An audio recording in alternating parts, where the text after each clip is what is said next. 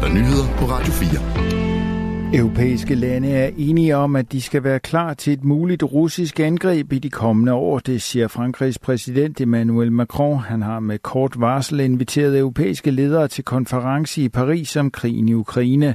De europæiske lande er ifølge Macron også enige om, at der er brug for mere militær og økonomisk hjælp til Ukraine, som er presset i krigen. Omkring 20 europæiske stats- og regeringsledere er i Paris. Jeg har bemærket, at mere eller mindre alle lande, som er repræsenteret ved dette bord, har sagt, at konsensus er, at vi skal være klar om nogle få års tid til, at Rusland kan angribe disse lande, siger Macron ved åbningen af konferencen.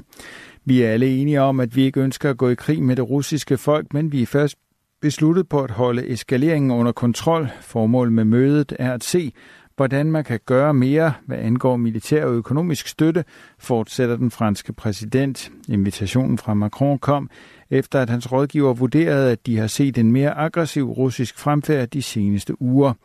Via videoforbindelse advarer Ukraines præsident Volodymyr Zelensky om risikoen for en eskalering af konflikten.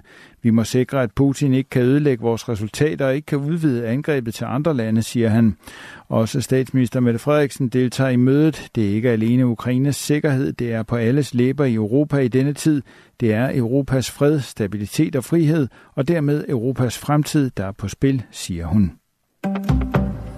For første gang i 500 år har Norden et fælles forsvar, det siger Sveriges statsminister Ulf Kristersson fra Moderaterne på et pressemøde efter det ungarske parlaments godkendelse af Sveriges NATO-ansøgning ifølge SVT. Sverige er ikke endnu medlem, men med dagens afstemning har landet passeret den sidste store forhindring på vejen mod medlemskab. Vi kommer nu hjem til et stort antal demokratiers samarbejde om fred og frihed, siger Christensen ifølge det svenske nyhedsbrug TT. Hvornår Sverige bliver medlem, tør Christensen endnu ikke sige. Da Finland sidste år fik ja fra Tyrkiets parlament som det sidste i NATO, gik der ikke længe inden landet var medlem. Det tyrkiske parlaments ratificering kom den 30. marts 2023. Den 4. april blev Finland medlem. Endnu mangler blandt andet en underskrift fra den ungarske præsident, før Sverige kan blive medlem. Og når Ungarn har sendt sin beslutning til Washington D.C., skal Sverige sende sit tiltrædelsesdokument med kurér til hovedstaden i USA, skriver TT. Så tager vi til Bruxelles for at hejse flagene, siger Christensen.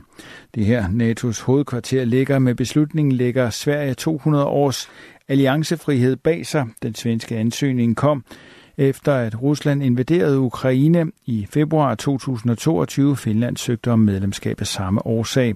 Hvordan Rusland nu reagerer, tør den svenske statsminister ikke spå om. Hvad Rusland angår, er det eneste, vi kan forvente, at de ikke bryder sig om, at Sverige bliver NATO-medlem, siger Christensen ifølge TT.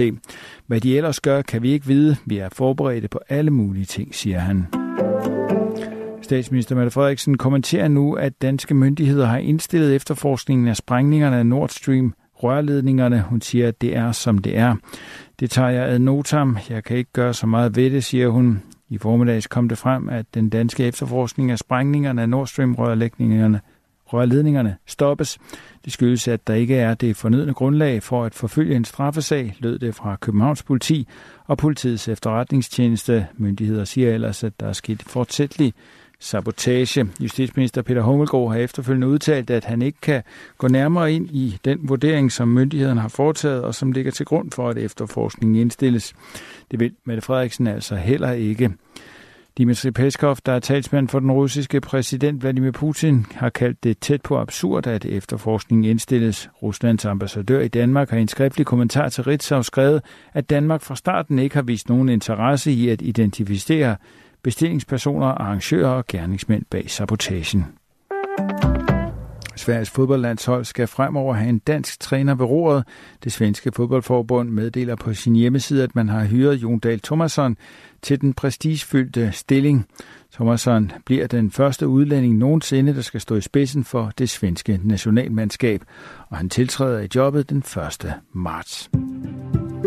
I aften og nat tørt og halvskyet til skyde med stedvis dis eller tåge. Temperaturer ned mellem 2 graders frost og 3 graders varme. I morgen tirsdag først på dagen stedvis dis eller tåge, ellers bliver det tørt og skyet, men i løbet af dagen også mulighed for lidt sol rundt omkring. Temperaturer op mellem 3 og 6 grader i nat. I løbet af aftenen og natten er der risiko for pletvis ringklatte veje. Det var nyhederne på Radio 4 med Thomas Sand.